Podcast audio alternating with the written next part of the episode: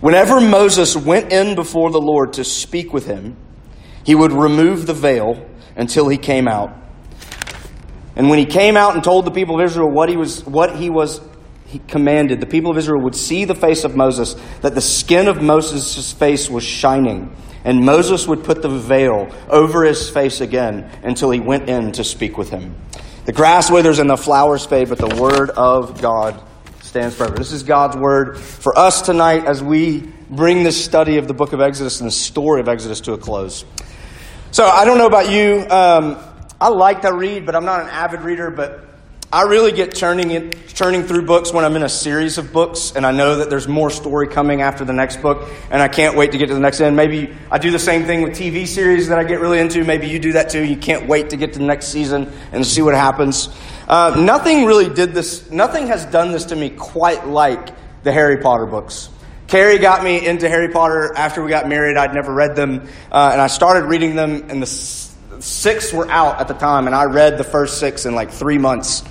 And then uh, Carrie was eight months pregnant with our first child, and I waited at midnight in Kroger for the seventh book, um, and then stayed up as late as I could. Like I've never done that with anything, right? Um, and the seventh book was satisfying. It was good. I enjoyed it. I enjoyed the whole series, looking back at all of it. But it didn't take long, right? It didn't take long after finishing Harry Potter and reflecting upon all that, that, uh, that I'd read and enjoyed that I had that realization. I don't get to go back to Hogwarts anymore. Right? You, you get to the end and you realize, like, this, in a sense, the story's over and it was satisfying, but I want it to keep going. And in a sense, it leaves you with this feeling of emptiness. Any great TV show, anytime you've ever churned through seasons of a TV show, you get the same feeling. Like maybe it ends well and you're glad the way it ended, but at the same time, you're like, but I want more of it. And you're left with this feeling of incompleteness, incompletion. And if you've been following the book of Exodus and the story of Exodus, perhaps this seems, right, like an odd way to end. There's this glaring sense that what God set out to do or whatever has happened in this book isn't complete. It's actually pretty incomplete. Um, and there's this sense of like what's next and the fact that that question is left very unanswered. You don't know. Are they going to make it? Are they going to screw this up again? There's a sense that you look at this part of the story and you get towards the end of the book and you're like, this can't be it, right? There's got to be like a little bow we can tie on it or something. But what I'm going to suggest to you tonight as we round this out is that I believe the sense of incompletion is precisely the point. Okay, so we've been looking at the never ending story, and every week we've looked at a story of something. Tonight, I want to look at a story incomplete. I want to look at three things rebellion, remedy, and restoration. Okay? The first one here is rebellion. Uh, Walker Percy, the author, he said, uh, he's a very quotable person, but one, one quote I love that I read of his was Bad books lie. But they lie most of all about the human condition. Bad books lie, but they lie most of all about the human condition, right? They don't treat real life uh, truly, they don't give it to you the way that it really happens. And again, we get that sense as we read this at the end of this book, after all that God has done, after all the people has, have gone through, you get this sense of like, this really isn't how it's going to end, is it? They're going to, like, basically, it's going to end with their tail in between their legs because they have royally screwed this up. Uh, we're left with Israel's abject failure in the light of all the miraculous and amazing things that God has done for them. I want you to note, it's pretty interesting, in these chapters, the word sin is used 11 times. That word has only been used 10 times in the entire book up to this point. And so, what the author is getting across to us is that they have screwed up. They have sinned. It is serious. They have done a bad thing. Right? And we get that, I think. Israel has grossly and shamelessly rebelled. Interesting to note, let me see what verse it is. Uh, verse 6 there in chapter 32, we read they sat down to eat and drink and rose up to play. That phrase in Hebrew, rose up to play, is used in Genesis uh, when Isaac goes I can't remember. Uh, I can't remember if it was Egypt. I can't remember. Isaac goes with his wife Rebecca and tells the king that his wife is his sister, but then he sees them playing and realizes it's not his sister and his wife. You get the implication of what's going on in the camp. Especially an orgy going on. That's how grave what is going on here is happening. God's delivered them from Egypt with mighty acts of judgment. He delivered them through the sea with a mighty act of salvation. He fed them in the wilderness with mighty acts of provision. He's laid out these detailed provisions about how He wants to be with them and how He wants them to come into His presence and worship them. And then they do this they rebel. They want to follow their own hearts. They want to follow their own hearts on their own time. So the question is what have they done? What is this rebellion? Well, I want you to look. It's kind of interesting. Look at verse 5, 32, verse 5, where Aaron says, Well, look, tomorrow we feast to the Lord. So they've screwed up, but like Aaron is still calling upon the Lord. And so, in a sense, they didn't replace God. What they've done is they said, We want God to be in our image. We'll follow that God. That's the God that we want. So they're not guilty necessarily of replacing God, but instead of trying to make God into their own image. And they say, they look what they said to Aaron. They said, "Make us a God who will go before us." Question: What has God been doing in the wilderness? Going before them in a pillar of cloud and fire. But the point is, that's not the God that they wanted. They didn't have any control over that God. That God didn't respond to their timing when they wanted things and they wanted it now. And so they make God after their own image. This quote, I remember I Googled this quote, but you'll see it attributed to a bunch of people are anonymous, but mostly it's usually attributed to Mark Twain. And maybe you've heard it, but it's this that God created man in his image, and man, being a gentleman, has been returning the favor ever since. That's what we do, isn't it? God created the world and God creates us as His image to bear His image in the world. And us, being gentlemen and gentlewomen, we've been repaying Him the favor ever since by trying to make Him in our image, to do what we want. And so, look, if you're here tonight, you're not at Sadie Robertson or doing whatever else you'd be doing on Wednesday night when there was not a scheduled RUF, you at least have some interest in God, right? You're here, you're at a Bible study, you're giving your time to that before exams. I want you to wrestle with for a second who is God to you? What is God to you? What do you want from God? Maybe you know the answers to those questions really firmly. Maybe you haven't maybe wrestled with them as, as much as maybe you should have. Israel had God. God had come to them. God had saved them. God had redeemed them. He had guided them. He had provided for them. But what they wanted from God was only what they wanted from God. Everything else was kind of like, yeah, yeah, yeah, that's fine. Do it later. I mean, I want you to think about it. Do you want to know God? Do you want to grow in this thing called the knowledge of God? Do you want to know God? One thing that we all have to wrestle with is this question Are we prepared? Are you prepared? Are you okay with the fact that you can only know God on his terms. I want you to think this just flows logically. I don't, I don't want to go on too long a rabbit trail here, but if there's a God who created everything, meaning everything that exists comes from him, if there is any knowledge of him to be had, it logically flows that the only knowledge that we could possibly have of him is that which he has chosen to let us have. Does that make sense? And so, are you prepared? Are you okay with the fact that you can only know God on His terms? Because this is what I'm trying to suggest to you why I say that.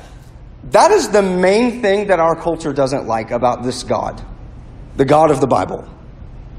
Like, they like some things about the God of the Bible and the Jesus of the Bible, but they don't want God on His terms. That's archaic, right? That's paternalistic, that's colonialism, whatever.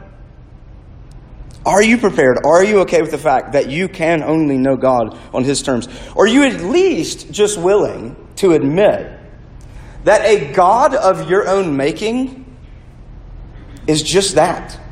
And that's it. He can't be anything else. A God of your own making cannot be anything more than that.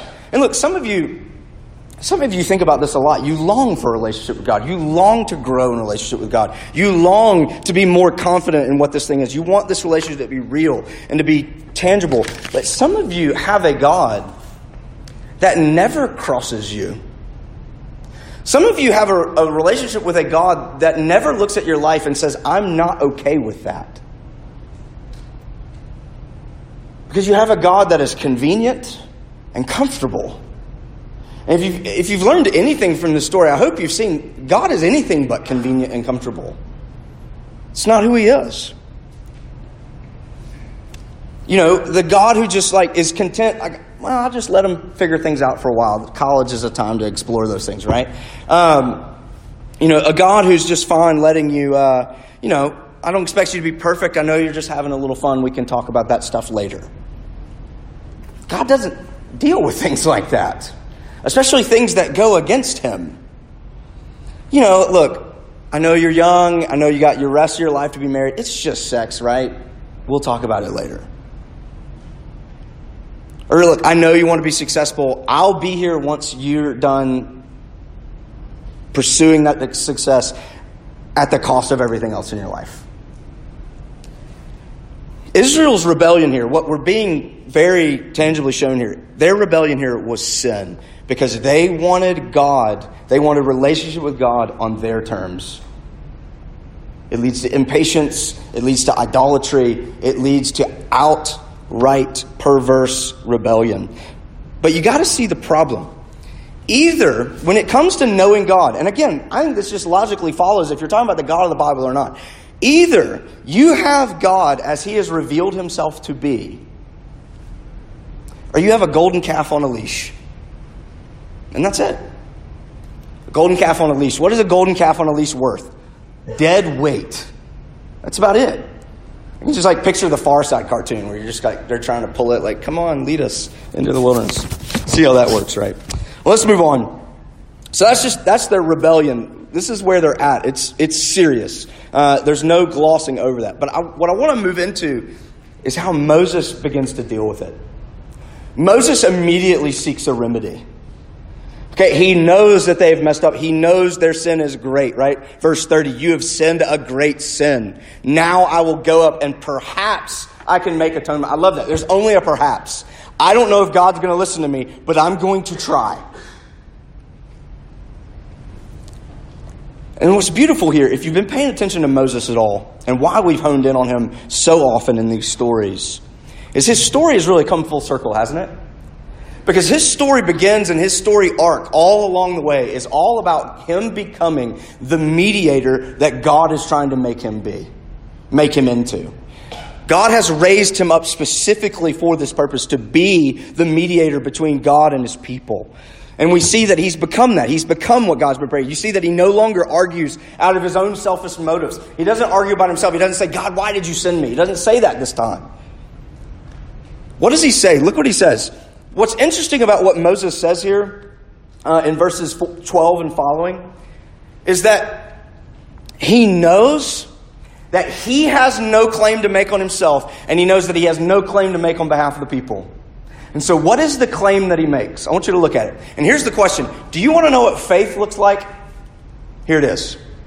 He knows that he has not one single plea to make for himself and not one single plea to make on behalf of the people. And so, what is the plea based on? God and God alone. Look at how he does this. Look at verse 13. He says, God, remember what you said.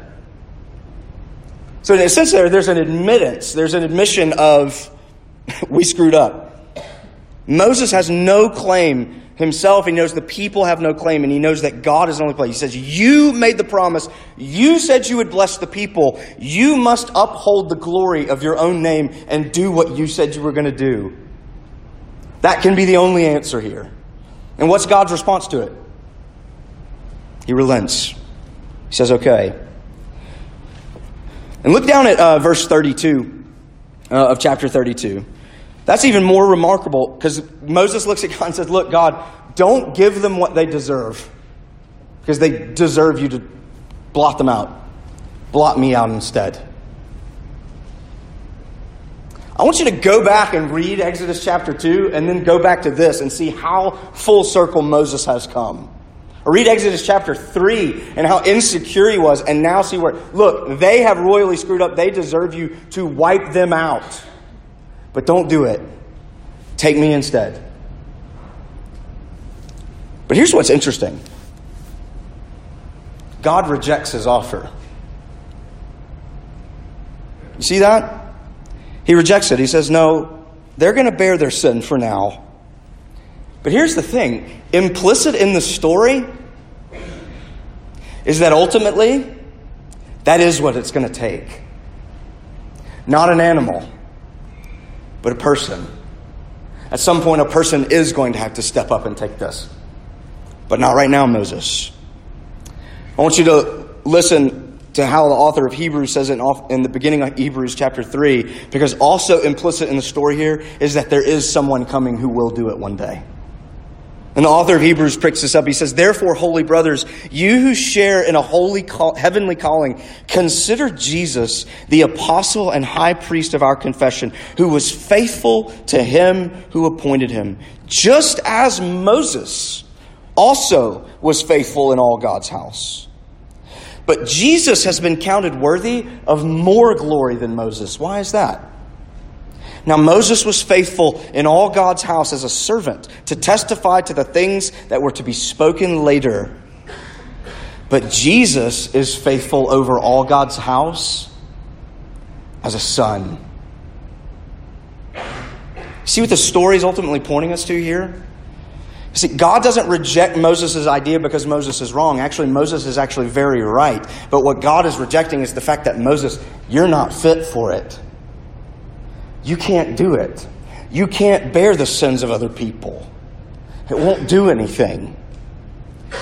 But implicit, again, implicit in the story is God saying, But I know who can. And I know who will. But it's not time for that yet. Moses couldn't satisfy the wrath of God. Moses couldn't bear the sin of others because he was only a servant. And so God is basically saying, Only my son could do that. But let's stop there for a second. Because, like, okay, now we've painted a nice little Jesus on this story. Does that just make it better all of a sudden? Why is God so vengeful? Why, why does he have to do something about it? Did you detect the humanness to God in the story? He's stirred up in anger. He argues with Moses. He's frustrated. He regrets his past actions. He regrets delivering them from Egypt, y'all. Look, I'm just going to wipe them out and I'm going to make a nation out of you, Moses. He changes his mind. He relents from that after he says it. Did you detect a humanness to God? Isn't that weird? What is this? Well, we know, look, if we read the Bible, God reveals who he is and, and what he's like. We know that God is sovereign. We know that He's all powerful. We know that He's unchanging. We know that He's holy. We know that He's exalted. We know that He's mighty. That really is who He is. But we cannot miss how he reveals these things to us. Because the way that he reveals himself to us and reveals himself to Moses and the people here, he's approachable. And he wants to be approached. I want you to think about it. What's going on in the mind of God when he says, Oh, Moses, by the way, your people are down there screwing everything up? Why does God even take the time to tell Moses that? Why doesn't God just pick up his cloud and go down there and set everything on fire? He could have done that, and he would have been perfectly holy and just in doing it. And it would have been a good thing because God was the one doing it. It's not what he does. Why? Because he's approachable. And he wants to be approached, and he wants to provide a remedy. But he is not okay with what they're doing. He's not. He's angry. Legitimately angry. Now, again, I want you to think to yourself do you understand? Do you understand why God gets so upset? When you read stories like this in the Bible, do you understand? Do you try to understand why is it that God is so moved, emotionally moved, it seems? Why does he get so upset? Why does he get so frustrated? Because he really does grieve over our sin. He grieves over it because it really does break his heart. He doesn't like it. It hurts him. Why? Because he really does love you. It's not just because he's offended. How dare you sin against me? He never says that. He could have, and he should have, maybe. It breaks his heart, it grieves him because he loves us and he wants what's best for us. That's why. He really does want what's best for you. You know, and there are, you know, some of you, you have patterns that you, you can't seem to break, and you know it. You have these things that you hold in secret that you've never been able to tell anybody else. And you try to deal with it, but the pattern just repeats over and over again. Things that make you feel dirty, things that make you feel perverse, things that make you feel utterly unlovable and unapproachable.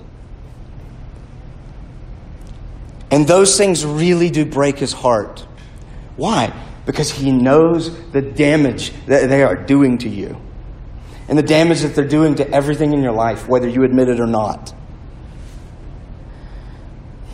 Some of you, you have things that you want to let go, but you just haven't been able to figure out how.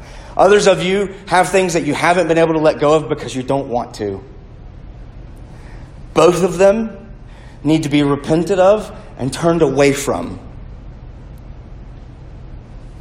And if you don't repent of them and turn away from them, the consequences are eternal.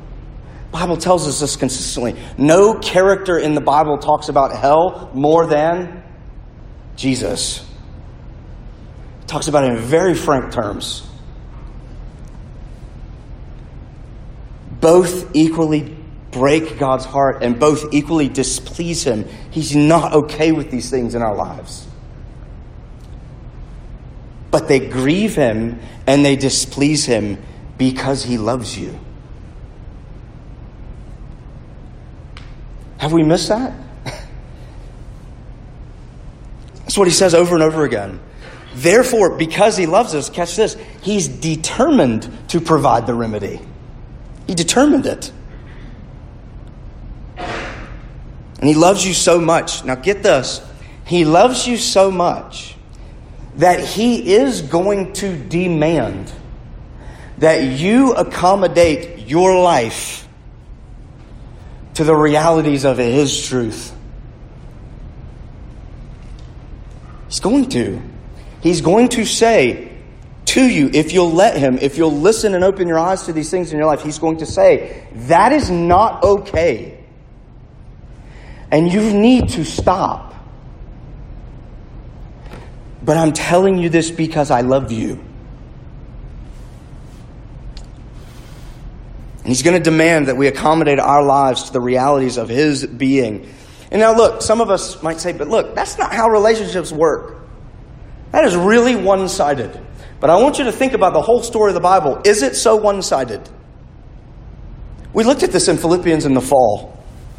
I'll read it again in Philippians chapter 2. Remember, he demands that we accommodate our lives to the reality of his being.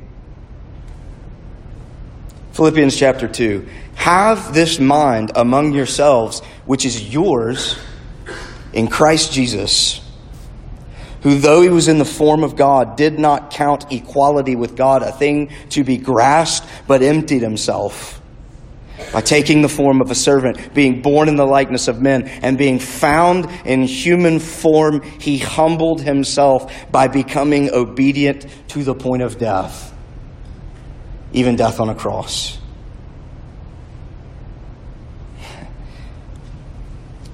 Jesus will be so bold as to demand, because he's the king and he has every right to demand that you accommodate your life to the realities of his being.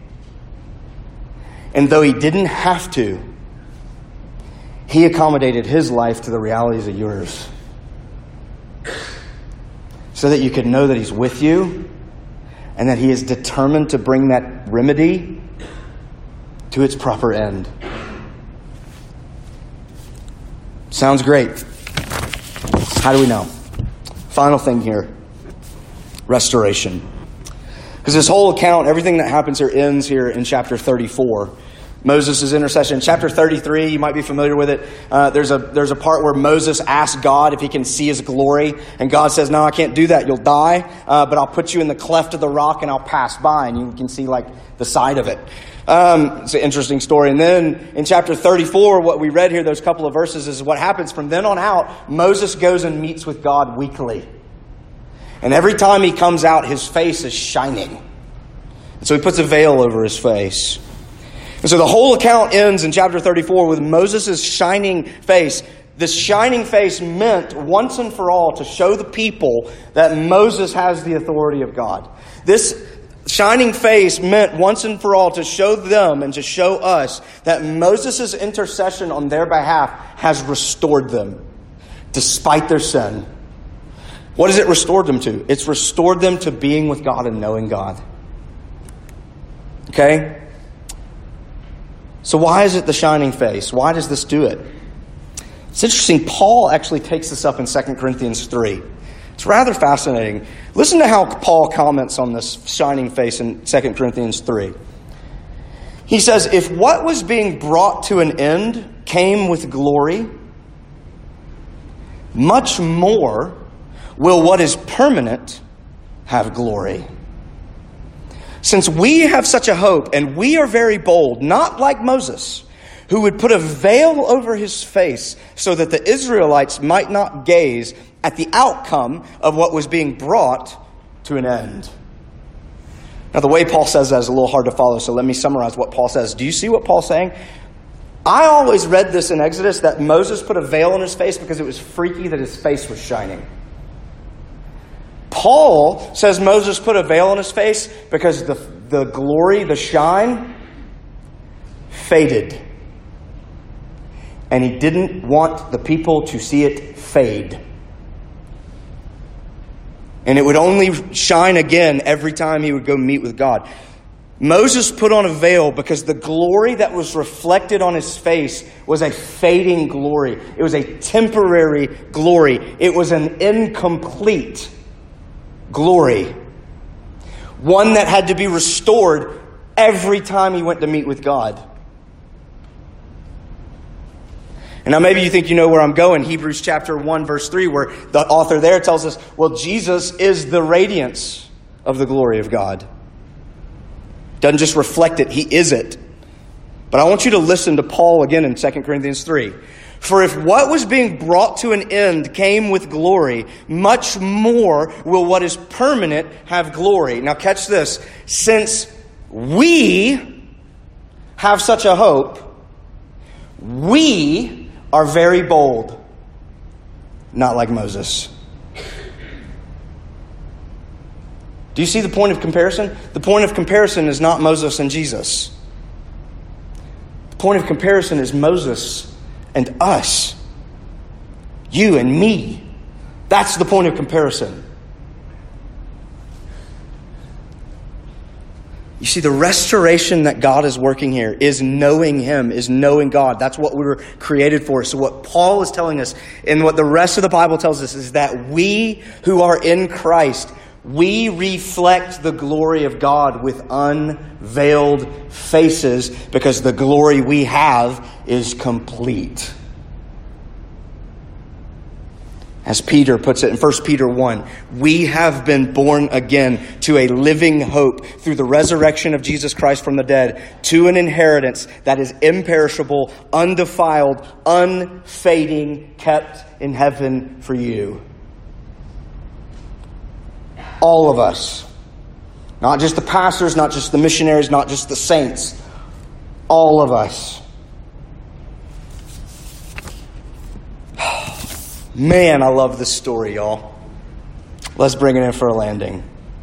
If you don't get anything else from this semester, tune in right here. Do you understand why that is? Moses met with God face to face, but the glory faded. I've been to Bible studies in church and I maybe walk the aisle, and Peter says that I have that glory fully, more than Moses had it. Do you understand why that is? It is because full atonement has been made. It is because full restoration is ours now in Christ. That's it. One of the more fascinating connections with this book is Luke chapter 9. Remember in Luke chapter 9, Jesus takes Peter, James, and John and he goes up on a mountain. And we, we are told that in their presence he was transfigured before them. We read that uh, his face was altered and his clothes became a dazzling white. He wasn't reflecting God's glory, God's glory was coming out of him. And these three disciples saw it with their own eyes. And the interesting thing that we're told is that Moses and Elijah show up and are talking to Jesus. Now, I want you to think about Moses and Mo- Moses and Elijah. Um, Moses and Elijah. You want to know what commonly defines Moses and Elijah? Their earthly ministries were left incomplete. Moses doesn't get to enter the promised land. He dies and God buries him on a hill on the outside of it. Elijah doesn't even get to die. He just gets taken up by a chariot up into heaven. Moses and Elijah, the law and the prophets, their collective ministries, on them hangs an entire world religion. Their ministries are defined by their incomplete, their incompletion. And listen to what we read there in Luke, Luke, chapter 9. Luke tells us that Elijah and Moses were there to talk to Jesus about his departure that he was about to accomplish in Jerusalem. Little Greek lesson for you. You want to know what the word departure is in the Greek? Exodon. Does that sound familiar? They were about they were talking to him about his exodus which he was about to accomplish. You know what the Greek word accomplish means? Complete. It's like Moses and Elijah with all the disappointment that their lives end with. They get this moment, God gives them this moment to see it come to completion to actually talk to Jesus about it and see it as it takes shape. So, this is what it's telling us. You got to understand, you and me, our story is complete. It is. Because Jesus went through the ultimate exodus, through death itself, and he came out alive on the other side. And because of that, we live too. And here's the even more beautiful part it's the never ending story, right? Because from now until he comes again, our story is about that story becoming more and more a reality in our everyday. It is to become a living power. Have you ever wondered why the empty tomb? Like, why the empty tomb? Why the empty tomb? The empty tomb serves for all of history. That when Jesus said it is finished, God said, Yes, it is.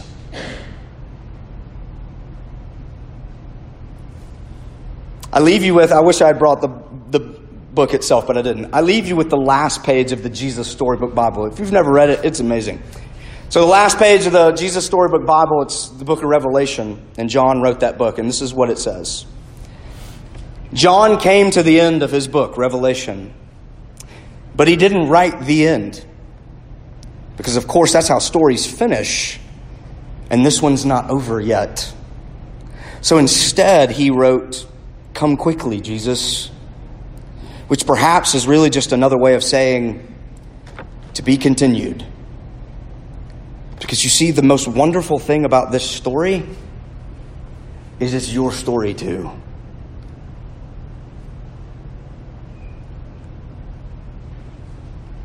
What is your story? That's an invitation for all of us. Let's pray. Father, could it be? Could it be that our stories have already been written? That they already have the happy ending? In the most real and ultimate sense that we could even imagine.